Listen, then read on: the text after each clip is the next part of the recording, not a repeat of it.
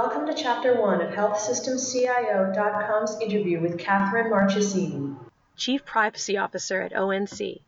In this segment, we talk about ONC's core function to inspire confidence and trust in health IT, the many platforms it offers for feedback to ensure all stakeholders have a voice, and what it hopes to accomplish through the Trusted Exchange framework.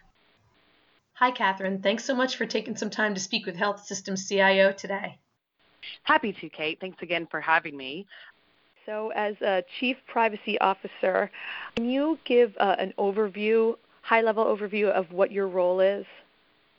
Uh, much of what I focus on deals with looking at privacy and security issues at the intersection of accessing, using, maintaining, and sharing electronic health information, mm-hmm. particularly those issues that are germane to health IT and emerging technology as it's being developed as well as implemented, and making sure that the electronic health information is securely available through the healthcare infrastructure to improve the health and care of all Americans in their communities as well as in support of the HHS department's mission to enhance and protect the health and well-being of all Americans.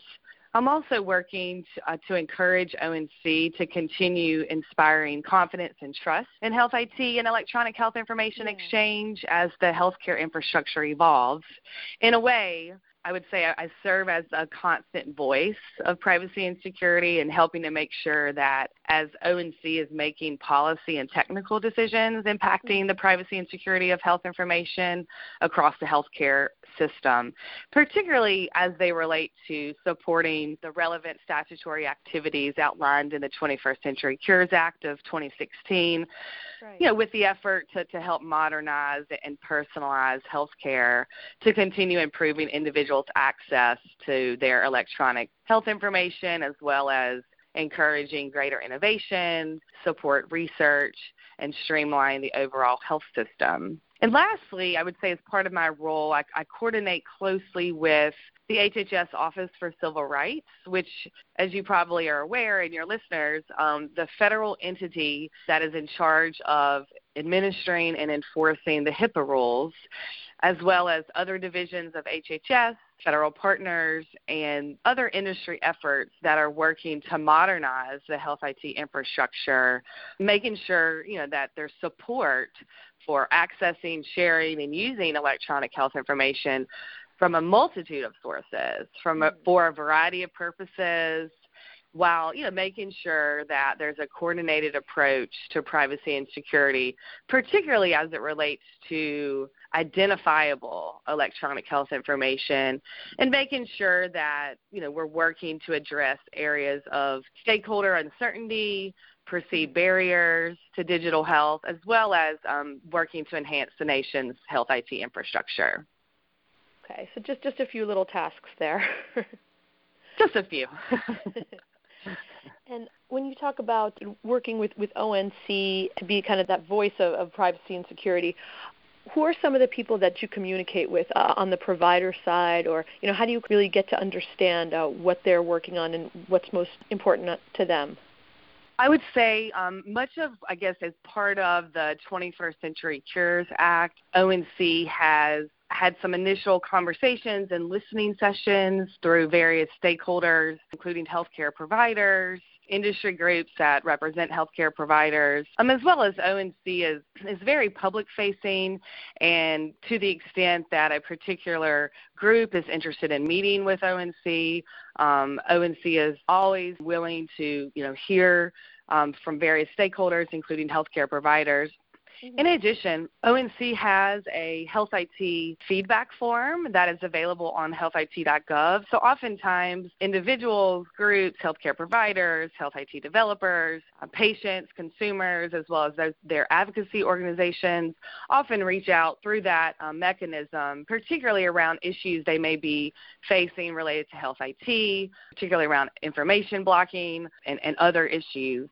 And then lastly, ONC, as you may know, has a federal advisory committee. It's referred to as HITAC, Health Information Technology Advisory Committee. And that is a, a public conversation group that is made up of healthcare providers, other members of industry, um, as well as consumer and patient advocates, organizations, and representatives. So when there are particular issues that ONC is interested in hearing from those various groups. Those conversations are having, happening in a public forum. And if folks are interested in learning more about that, that information is available as well on healthit.gov. And there's a particular area about their FACA organization. Okay. And that's a really good point to bring in advocates, vendors, and consumers as, as well, because it's important to get all of those uh, viewpoints. Absolutely, because everyone is, you know, has a different perspective and a different experience. Okay. Now, a few months ago, uh, ONC released a draft of the, the Trusted Exchange framework. And, and, can you talk a little bit about that and, and really, you know, what it was aiming to do?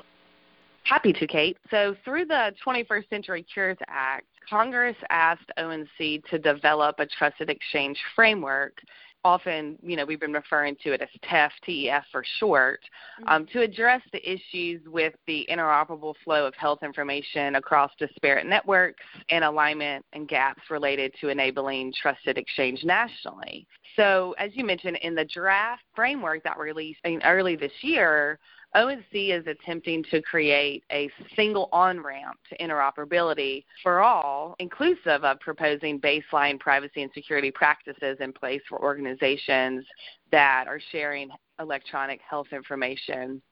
And ONC tried to identify and focus on areas where industry could not agree or, or there was a need for ONC to make a decision through the draft trusted exchange framework, ONC asked the health IT community as well as stakeholders to tell ONC what they think about the components of the draft. And part of the trusted exchange framework, so ONC gathered industry feedback as well as through the public comment period. Um, ONC is now reviewing the more than 200 comments that were received.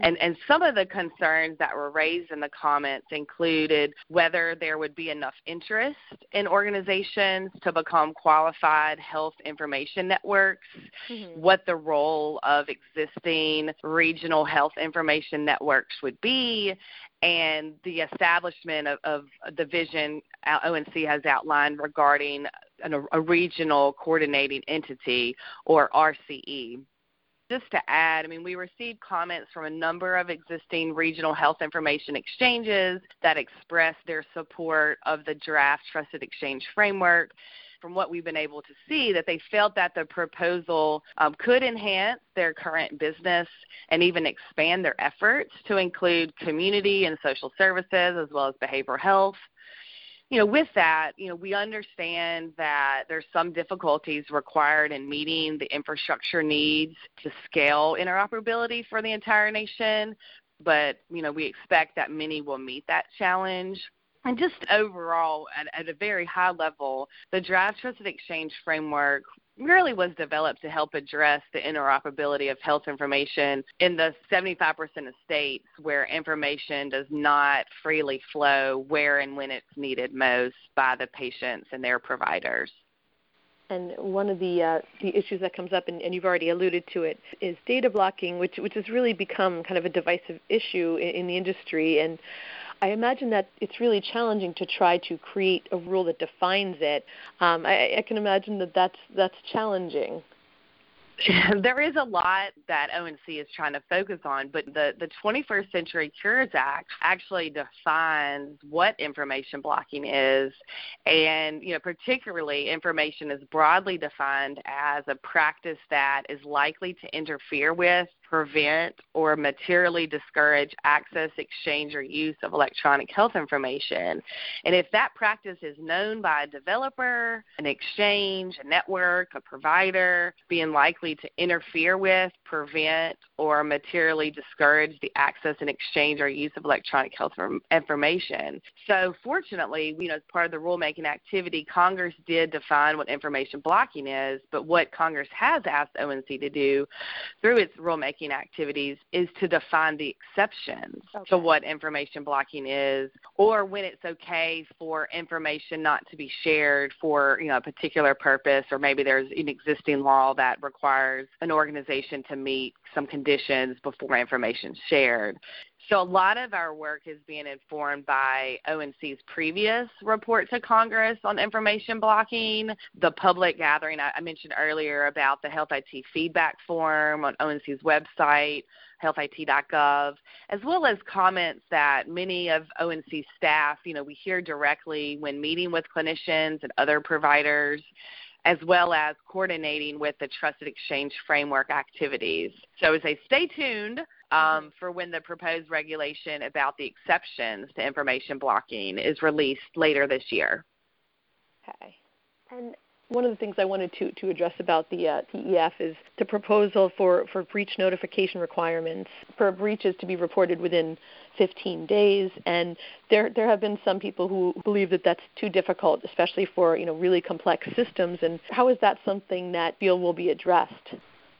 Great question. And and what I can share is that ONC did ask the health IT community and stakeholders to tell us what they think about the components of the draft trusted exchange framework.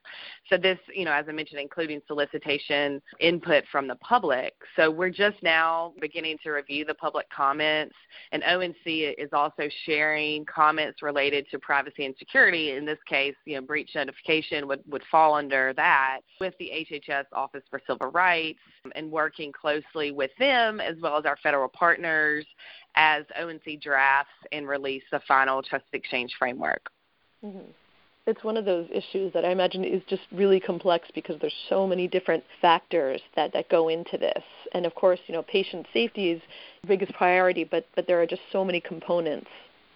Right, right. And and we've heard in this area as well as other areas, I mean, we are aware that there's state law um, requirements as well related to, to breach notification as well. So I know that you know, there's a lot of interest in this area. Thank you for listening to this podcast from healthsystemcio.com. To hear other podcasts, visit our website or subscribe to our account in iTunes at healthsystemcio.com backslash podcast.